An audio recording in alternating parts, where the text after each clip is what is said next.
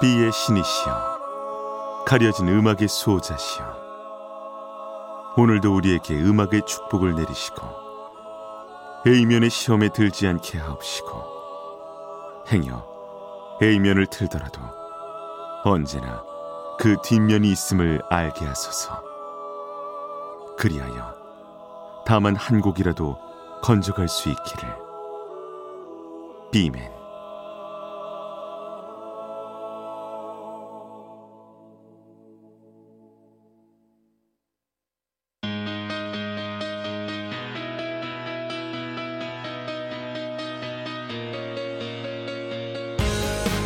배순탁의 비사이드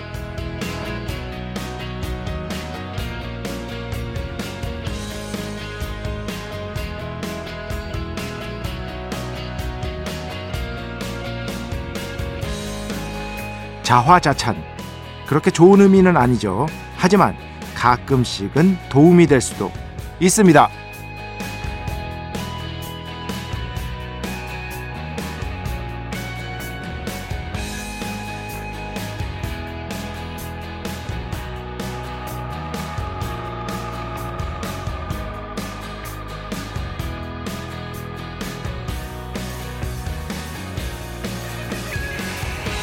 저를 한번 예로 들어볼까요? 좀 웃기기는 하겠지만 이렇게 가끔씩 생각할 때가 있습니다. 야 선곡 잘했다. 좋아 배순탁. 야 이거 글 잘 썼다 배순탁. 오늘 글빨 좀 서는데 여러분은 뭐 익숙하시겠죠.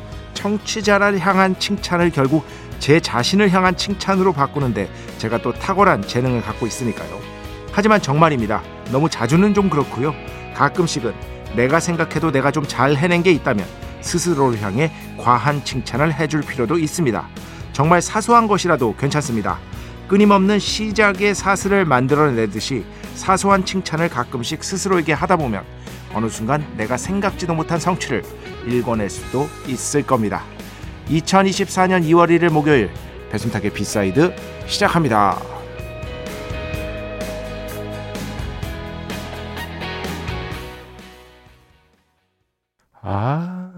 진짜 옛날에 어릴 때 희한하게 이 노래를 그 어린 나이에 그렇게 흥얼거리면서 돌아다녔던 기억이 분명하게 납니다.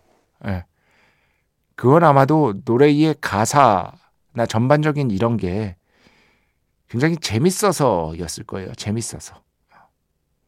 그래가지고 뭣도 모르고 이 가사를 막 영감에 불러 뭐 이러면서 하춘화 작곡은 고봉산. 잘했군.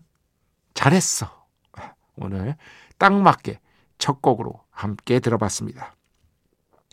그냥 뭐 그 누구도 보는 사람 없잖아요. 그잖아요. 뭔가를 내가 좀 했어.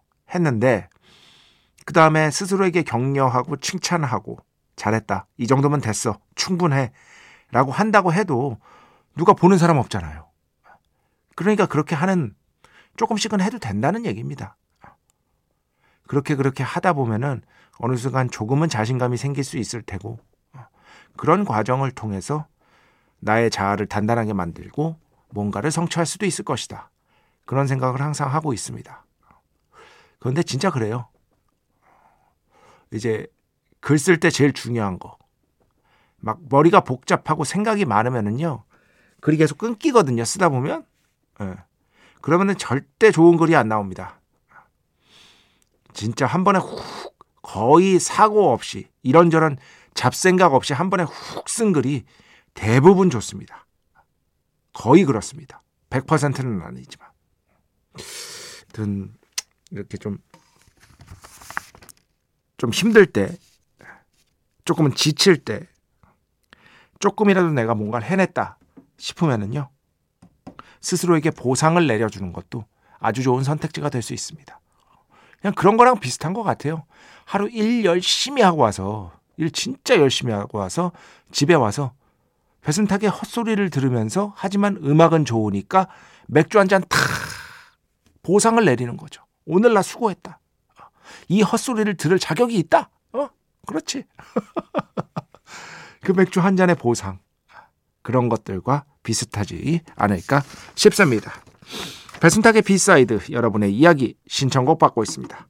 IMBC 홈페이지 배순탁의 B side 들어오시면 사연과 신청곡 게시판 있고요.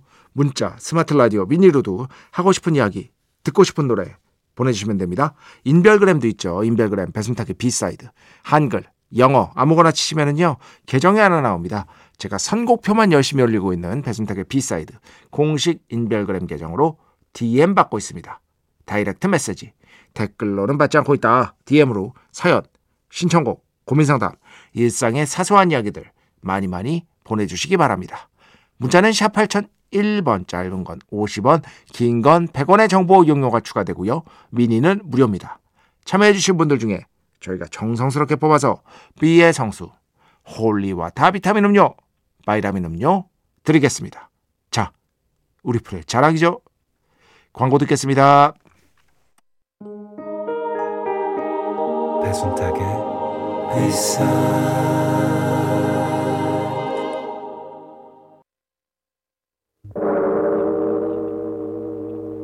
이 소리는 비의 신께서 강림하시는 소리입니다.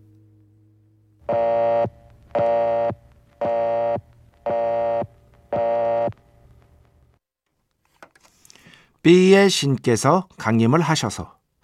저 B의 메신저. 배순탁 순탁배.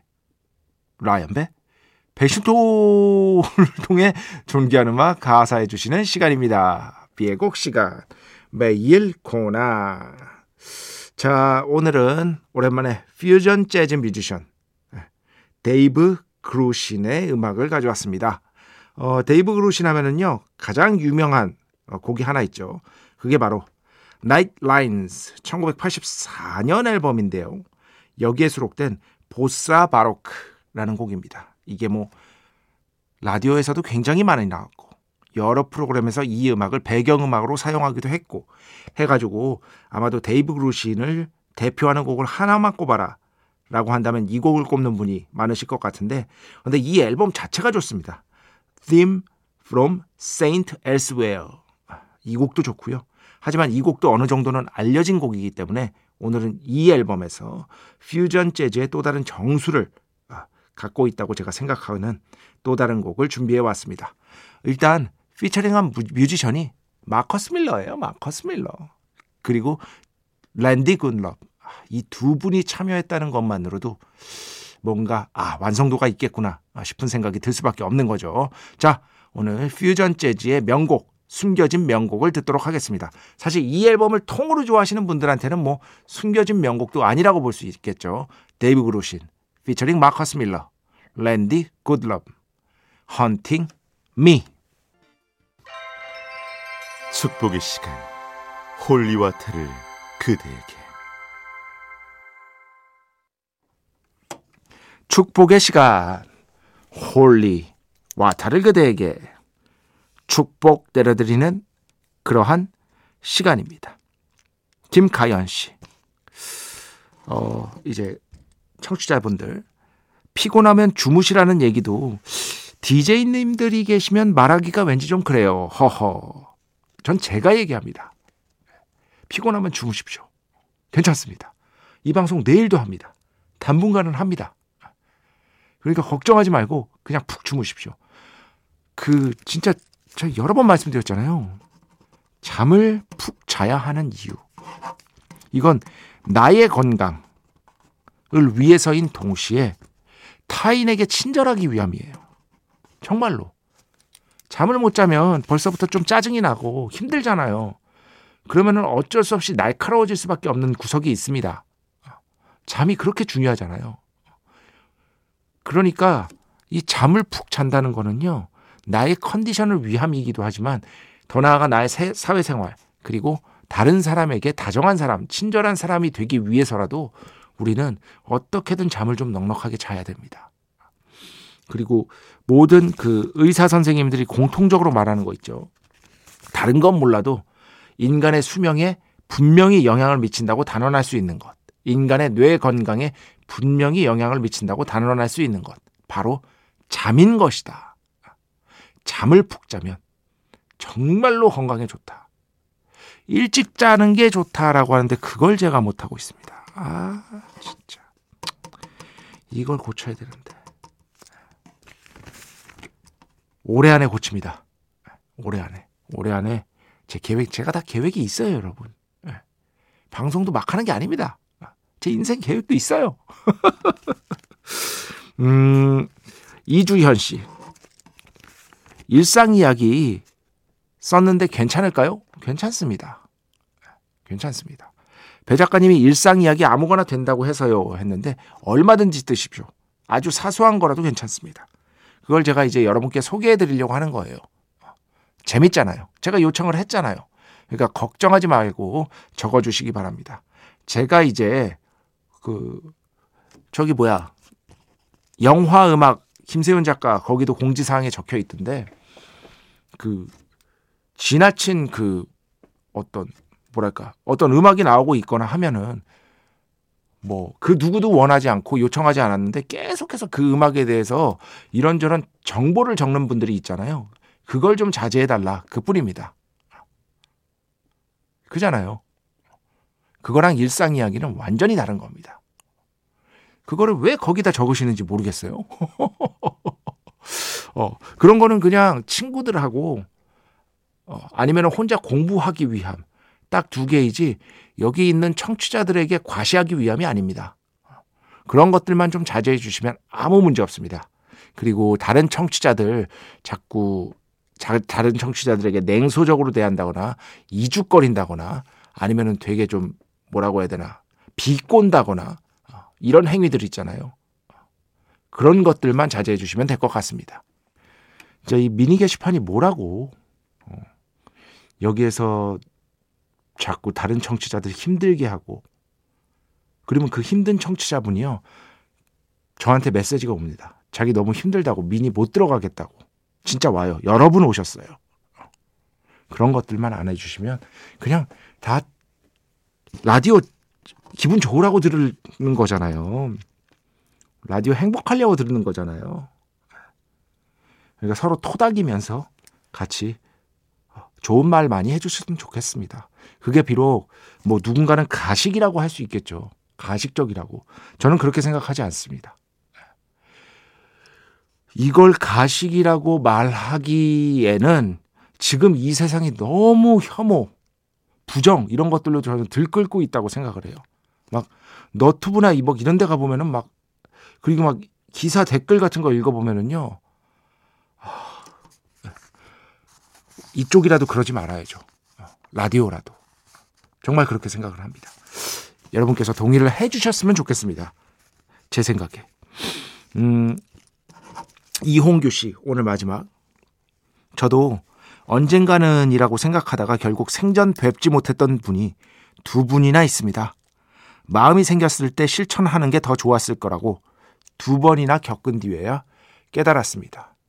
저 진짜 바꾼 거 있어요. 제 친구들 있잖아요. 제 친구가 말씀드렸지만 많지는 않지만 친구들한테 자주 전화하려고 합니다. 어. 친구들한테 그냥 자주 전화하려고 합니다.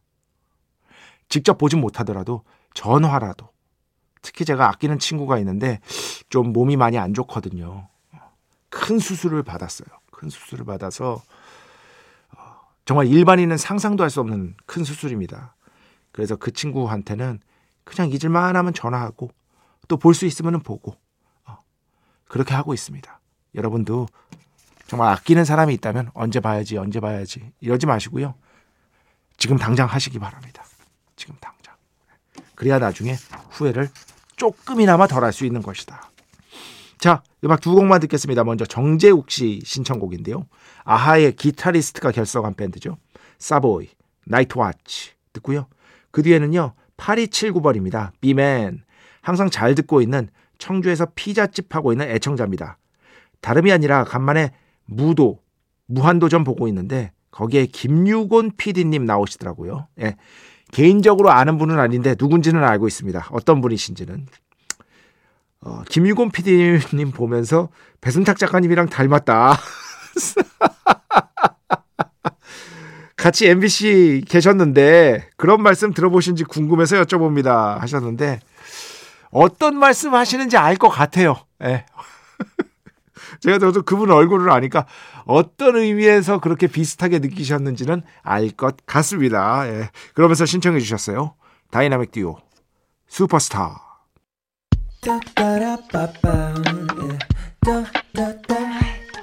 배순탁의 B-side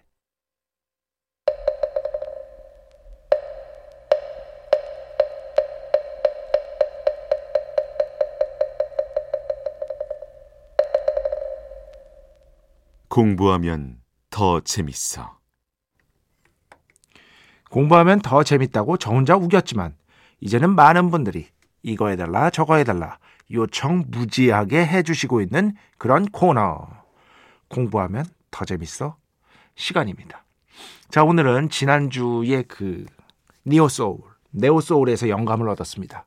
제가 말씀드렸죠. 네오소울은 정말 수많은 장르명이 이 세상에 있잖아요. 그런데 그걸 누가 처음으로 장르명을 만들어냈다. 아, 이런 기록이 있는 경우는 아주 드물다. 아주. 예를 들어 블루스를 누가 처음 블루스라고 했냐? 몰라요. 예. 재즈를 누가 처음 재즈라고 했냐? 특정인을 집을 수 있느냐? 몰라요. 알 수가 없습니다. 물론 rock and roll 같은 경우는 이제 어, 그 당시에 굉장히 유명한 DJ가 자기가 만들었다. 처음으로 사용했다라고 했지만 그것 역시도 100% 확실한 건 아닙니다. 그런데 neo soul, neo soul은 딱 처음 얘기한 사람이 정해져 있다. 아, 누구인지 역사적으로 기록이 되어 있다. 말씀을 드렸잖아요. 이 장르도 마찬가지입니다. 1990년대 중반부터 인기를 모았던 사실 80년대부터 어느 정도 초석이 닦였다고 볼 수 있는데요. 바로 트립합입니다. 트립합. 메시버텍, 포티쉐드, 트리키 이런 뮤지션들로 인해서 굉장히 전 어, 뭐랄까 엄, 단기간에 주목을 받은 그런 장르라고 볼 수 있겠죠. 음, 90년대 후반, 2000년대 초반까지 전성기를 누렸다고 볼 수 있겠고요. trip hop은요 어디서 만들어졌냐? 브리스톨에서 만들어졌습니다. 브리스톨. 영국의 브리스톨이라는 도시가 있습니다. 여기서 만들어진 장르인데요. 굉장히 실험적인 어, 실험적인 어떤 비트를 갖고 어, 전자음과 섞어서 많은 젊은 대중들에게 호응을 이끌어낸 약간은 좀 기본적으로 어둡다고 볼 수 있겠습니다. hop이 있잖아요. hop. 힙합에서 온 겁니다. 힙합. 그러니까 기본적으로는 힙합 break beat가 깔려 있다고 볼 수 있어요. 힙합에서 많이 들을 수 있는 break beat. 엇박으로 나아가는 당김음 많이 사용하고요.